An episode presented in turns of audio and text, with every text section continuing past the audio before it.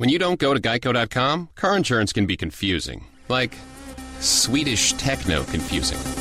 Bark, bark, meow, meow. Dance with me, purple cow. Bark, bark, meow, meow. Ooh, you lovely cow.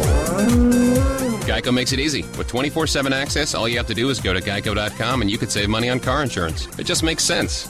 Unlike, you know. Dance with me, purple cow. I like your moves.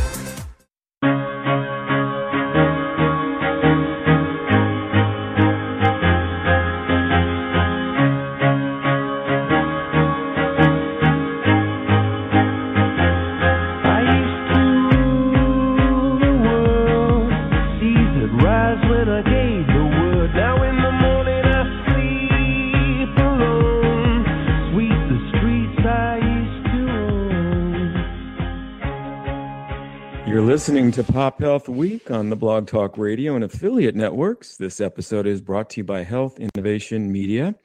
Welcome, everyone. I'm Gregg Masters, the producer and co host of the show. And in the virtual studio is my colleague, co host, and co founder here at Pop Health Week, Mr. Fred Goldstein. Hey, Fred. Hello, Gregg. Happy days. Yeah, right. The Jags won a game, but you're in the. Uh, you're in the line of the Hurricane Matthew. No, you got some concerns. a little bit. We'll see. Hopefully, it'll stay far enough offshore, but we're ready. They are evacuating the beaches here, but other than that, I'm a little bit inland, so about 10 or 12 miles, so should be okay. Okay, good. We'll be uh, we'll be thinking of you. So, for those of you not familiar with Fred, he is a veteran healthcare executive and the president of Accountable Health LLC, which is a Jacksonville, Florida-based consulting firm. Fred sits on the editorial board of the Journal for Population Health Management and the advisory board of the Care Innovations Validation Institute. He's also past chair and former board member of the Population Health Alliance, also known as PHA. Fred is um, known on Twitter as at FS Goldstein. My background includes thought leadership and strategy consulting for hospitals, health systems, and physician led ventures. I publish and principally author ACOWatch.com, healthinnovationmedia.com, and precisionmedicine.center. Please follow me on Twitter via at 2healthguru. Today we have a real treat in store for you. Our special guest is entrepreneur, author, notable health wonk, and now the Big Heist documentary, though I understand he has some concerns with the use of documentary. We'll hear more about that. Film executive producer Dave Chase. Dave's health tech, health IT, and tech credentials are well known. Yet new to the conversation is his film production interests. The Big Heist is a quote, a documentary film that seeks to make the indecipherable understandable and demonstrate that there is reason for great optimism that a partnership between doc entrepreneurs and forward looking clinic- clinicians with individuals, formerly known as patients, can dramatically outperform against qu- quadruple aim objectives compared to traditional healthcare orgs. And we'll hear more about that shortly. Dave is widely published and co authored the Healthcare Book of the Year in 2014. He was the CEO and co founder at Avado, which was acquired by and integrated into the WebMD platform, and the most widely read widely used healthcare professional site, that being Medscape. For context, see Have PPO Networks perpetrated the greatest heist in American history, which is posted in our Pop Health Week radio description for this episode. So, with that brief introduction, Fred, over to you. Let's talk to Dave Chase. Thank you so much, Gregg. And Dave, welcome to Pop Health Week. Thank you. My pleasure. Looking forward to the chat. Well, fantastic. And, you know, we've obviously had time over the last couple of months since we met each other to uh, discuss healthcare, et cetera. And as Gregg mentioned, there was this change back in the 90s from the uh, managed care systems, the HMOs, to PPOs, opening networks up. And you've written about this heist. Was that the turning point? And what really occurred when that happened? Well, I mean, uh, there's a lot of things that have contributed to it, and a lot of perverse incentives. Um, certainly, the the PPO networks, I think, were probably a good concept once upon a time, and and gave uh, discounts and other information. But I think it's you know because of some of the perverse incentives, uh, where there's really very little uh, interest on the part of um, health plans to manage healthcare costs. Certainly, providers are are uh, you know happy to have costs continue to go up. Um, the PPO networks haven't really delivered on their initial promise, and uh, you could argue quite the opposite. I mean, they have, um, you know, it, it's odd how companies are paying for the privilege, uh, where they'll pay a fee to get access to these networks, and they'll pay for the privilege to overpay for healthcare for some reason. Um, and it, it, may go back to that uh, originally, but it's just it's one of these things, like a lot of things in healthcare, where um, it just bit by bit the compound interest builds up to where things just make no sense um, in terms of what we're paying, other than just a, a way to maximize revenues. So you talk about these perverse incentives, and you know that some of us who look at healthcare costs. We've been screaming about healthcare costs and the rise in healthcare costs for years. What makes it different now? What has has it finally reached that point, and who's screaming? Well, I think the the uh, primal scream of the middle class is reflected in our current election, um, and I think it's been badly misreported. Um, the data is very clear that the reason that the populist presidential candidates have gotten the traction they have is because of the euphemism we have wage stagnation. Um, the, the, proper way to describe what's gone on is, uh, you know, one definition of an economic depression is two or more years of income decline. The middle class is in a 20 year long economic depression by that definition. And it's not because employers are stingy, they're spending far more money than they were on employees 20 years ago. The problem is every dollar and then some has gone to healthcare. So the economic depression that is uh, present with the middle class, and we're seeing the effects of it in the current election. And you you know have to look at 1930s Germany. You know when a, a large group of people are under economic duress, they are vulnerable to particular um, you know messages, and it's at least 95 you know percent created by healthcare and the overspending in healthcare. And had we seen, uh, you know, our lifespans double or some unbelievable outcomes during that time, we might have we might say that was a fair trade off. But it's not like that has happened. In fact, quite the opposite. Um, so that's to me a great example of that tipping point. Boy, I I literally am hearing at least once a week now some CEO or CFO, um, often in industries where they manage their cost very effectively like manufacturing where they're fight, facing lots of competition. They're like this realization has hit them that they're one or two remo- renewal cycles from being put out of business by healthcare and they're they're not going to let that happen. And so where they may have been sleepy before on uh, healthcare costs you know because at one time it wasn't that big a deal in terms of their overall spending. Now it's second maybe third biggest cost for most companies.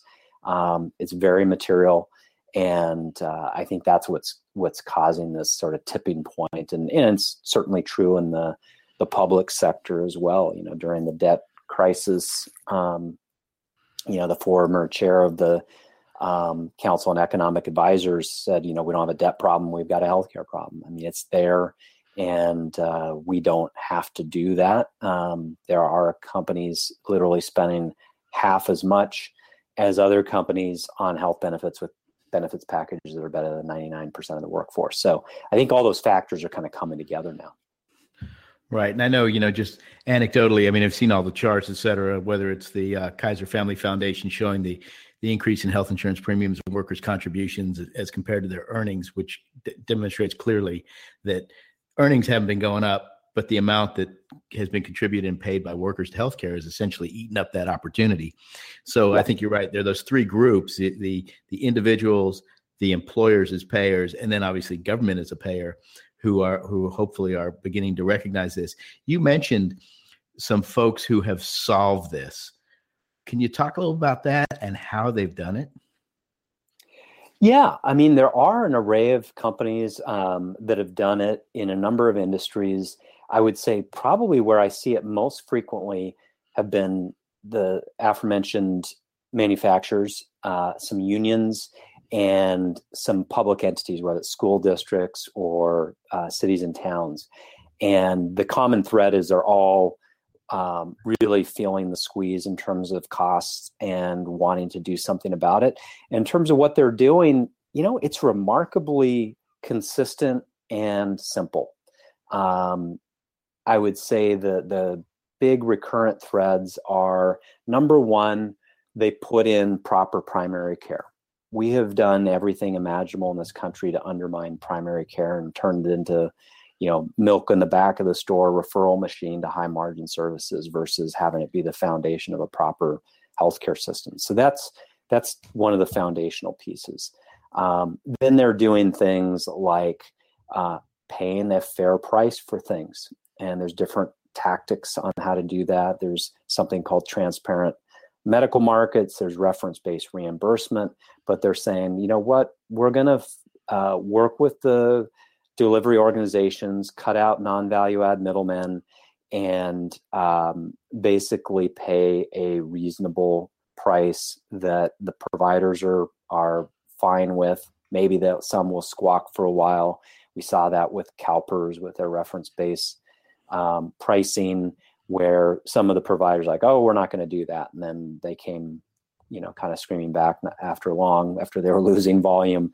And uh, it's just the pricing is so completely random um, and and the this has been uh, on the backs of the middle class that employers are overpaying and blindly um, paying bills in a ridiculous way. You know the same company will scrutinize you know a missing receipt on a $52 you know restaurant bill and then they will allow a third party to auto pay 95% of the claims when you know I have yet to meet a hospital CEO who would say that there's ever been a fully correct bill that's gone out on anything of any complexity.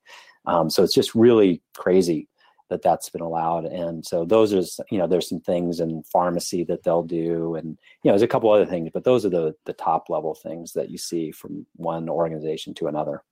Right, and these and these types of initiatives are are sort of outlined in your Health Rosetta. Yep. Correct and yep. Uh, yep. and people can obviously go to the web and look look for that and see things around transparency, et cetera. At the end of the day, though, isn't it? I mean, there's so much you say junk going on in the healthcare system. Isn't isn't there really a, a responsibility that employers should take up? Um, as, like you said, around the bills, and maybe it's even more formally. I know there's been some talk about ERISA and looking at at the purchasing of your healthcare similar to how you're held responsible for your 401k, et cetera. Are we seeing any movement in that area? Do you anticipate any? I I definitely anticipate um, uh, movement in that area. Question will be how quick it happens. There's two paths that could go down, and and just for folks who may not be familiar, you know, ERISA is the regulatory framework that oversees uh, like retirement benefits, 401ks, and health benefits for companies. And there is a fiduciary duty. You know, when you're an employer is spending money on behalf of the employee, they have a fiduciary duty to to you know only pay fair and reasonable costs. And companies take that very seriously on the 401k side.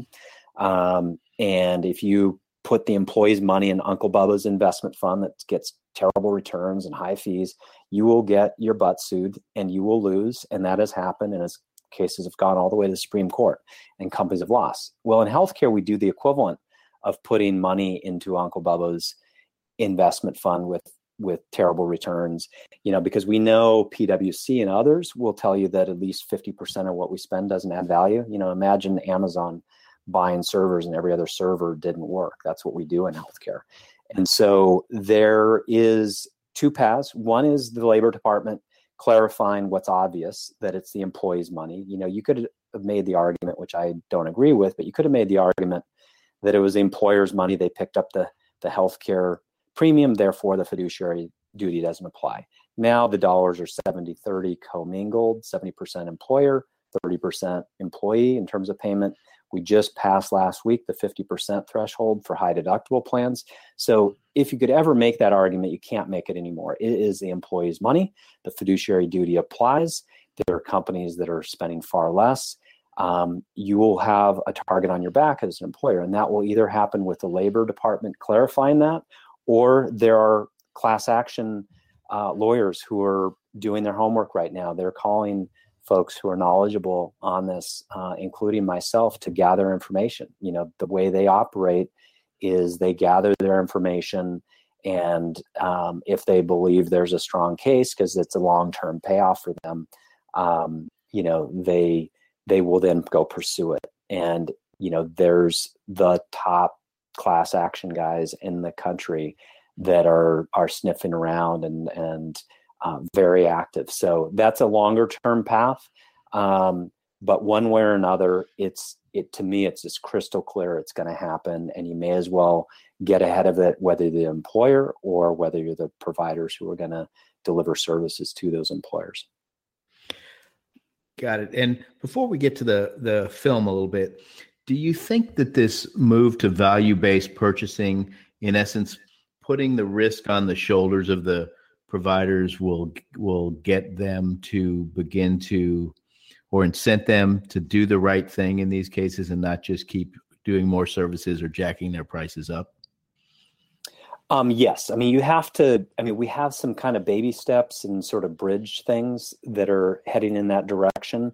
Uh, some have gone all the way there. Certainly, see Medicare Advantage programs, and you certainly see employers um, who have, um, you know, significant direct incentives for the provider organizations they work with to manage total cost, and they get rewarded or penalized depending on how they do.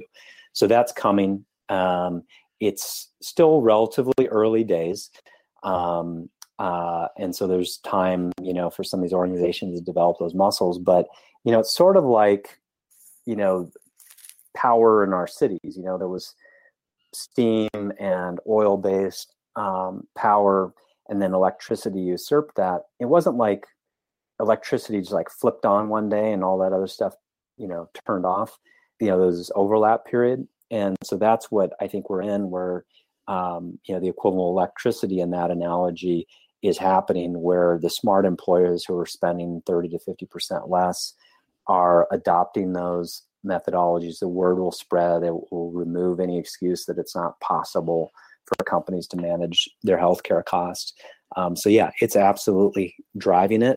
Um, and uh, the more the the further they go, the faster it will happen. Great. And you you do so much different stuff. It's it's it's always great talking to you and and hearing all the different things you're involved in, whether it's your writing or your thinking or your speaking. And now you've got th- this film, this as you call it, a mockumentary, The Big Heist. Um, tell us about that and what you're trying to accomplish with it. Well, I mean, very big picture. If you look at great society change in, over the last 50 years, whether it's civil rights, climate change, food, education, um, those are bottoms up movements. Um, and it wasn't top down. And of course, there were a lot of entrenched interests. And so, uh, my belief is the only way you catalyze a broad grassroots movement that in healthcare, it's got to be a partnership between clinicians and citizens. I don't think either can do it on their own. And, you know, the good news in air quotes is clinicians are even more dissatisfied than citizens because they live the dysfunction every day um, and they're very, very dissatisfied. Record levels of burnouts and even uh, suicide rates are extremely high.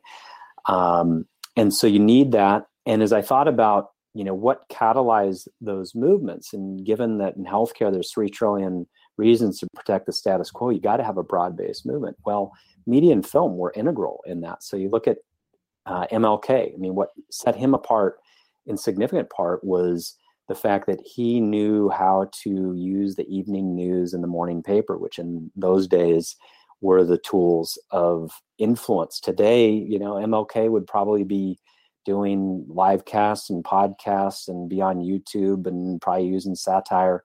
You know, those the tools of today.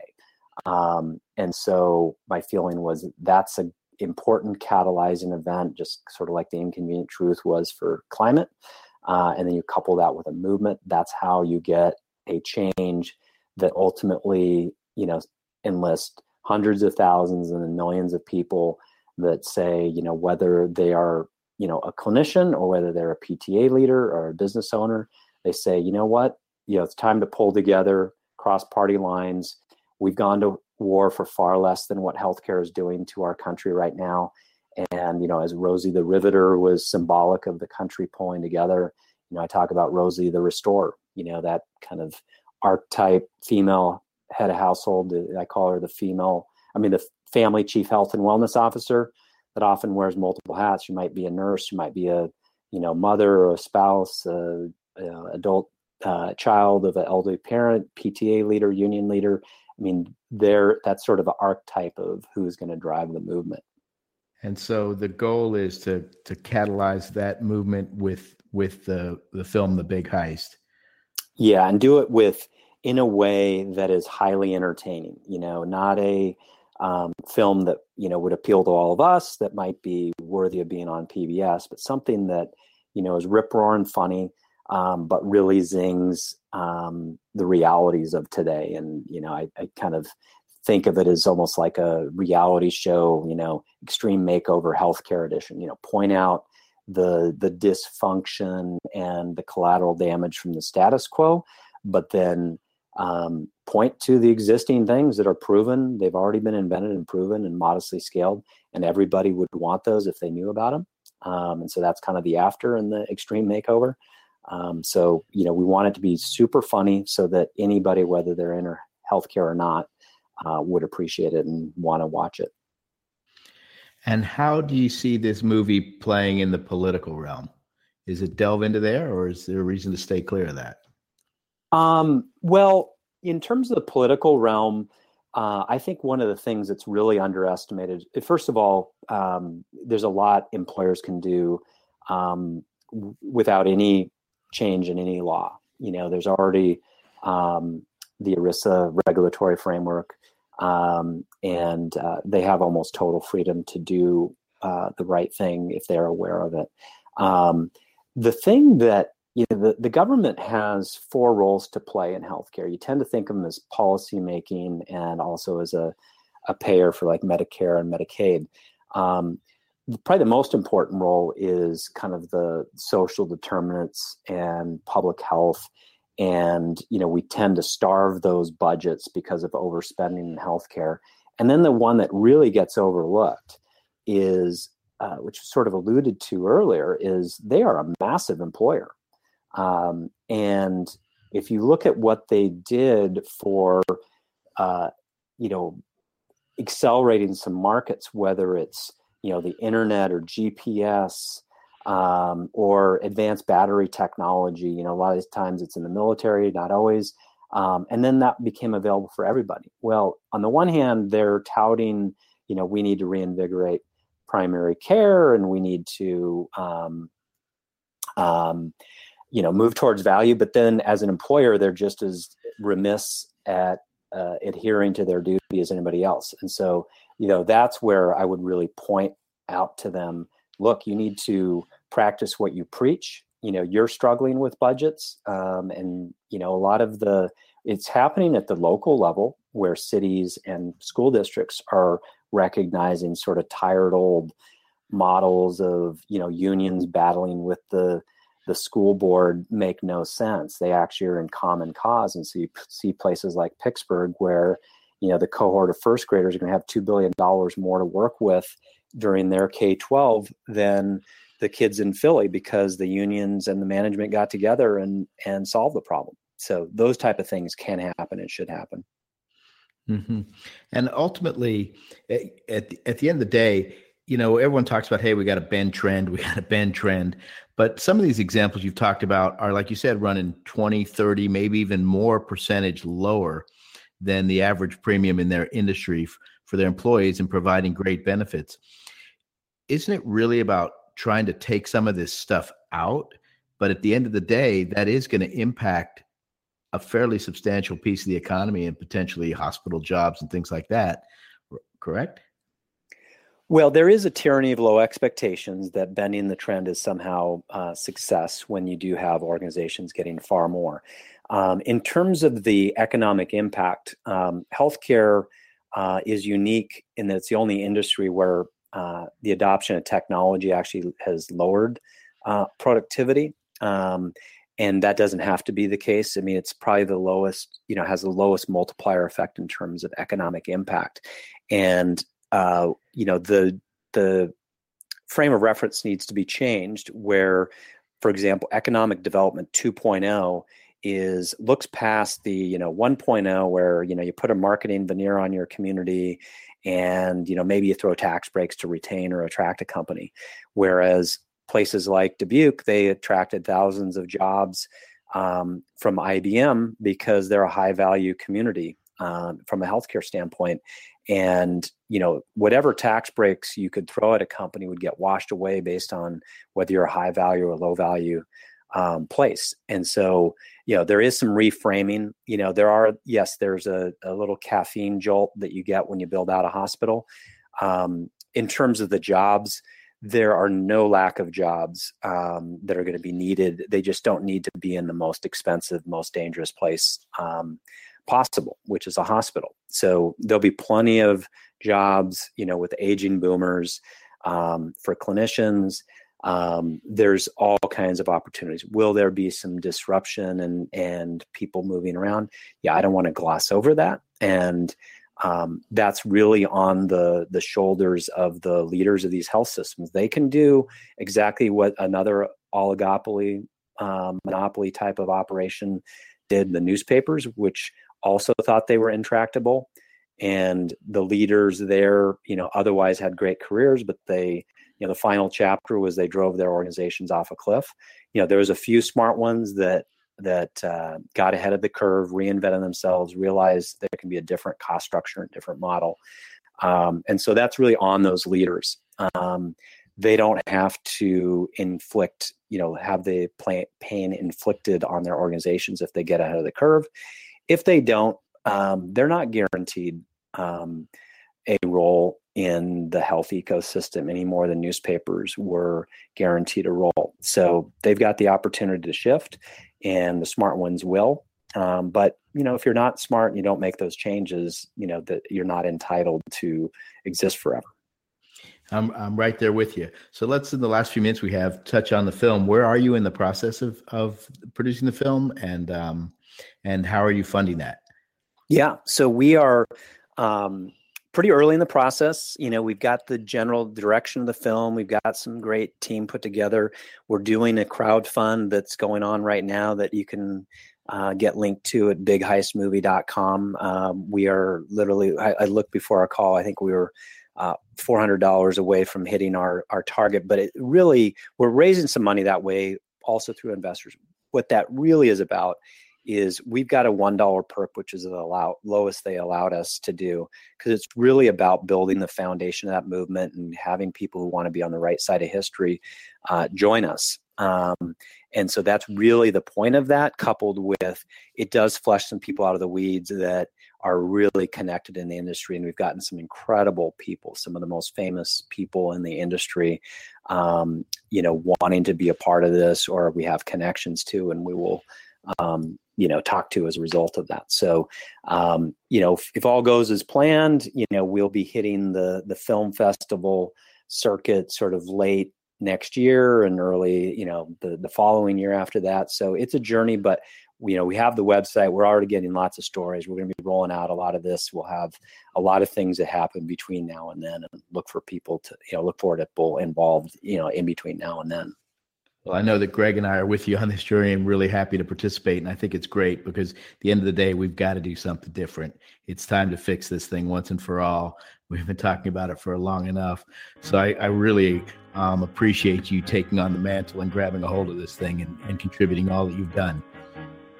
Yeah, well, it's it's been a lot of fun. Love working with folks like you and Gregg and uh, there's a bunch of us you know all the people in the industry are great folks. Um, they just aren't always in, inside of a great model and a great organization. So we just need to sort of pull together and move towards this health 3.0 vision that we have. Well, fantastic. Thanks for joining us this week on pop health week. My pleasure. Thanks so much and that'll have to be the last word for today's broadcast. I want to thank our very special guest, Dave Chase, for his time and insights today. Do follow Dave's work on the web at www.rosetium, that's R O S E T I U M.com, on Twitter via at Chase Dave, and check out the crowdfunding site for The Big Heist, the movie, at www.bigheistmovie.com. Until we meet again on Pop Health Week, for Fred Goldstein, This is Gregg Masters saying bye now.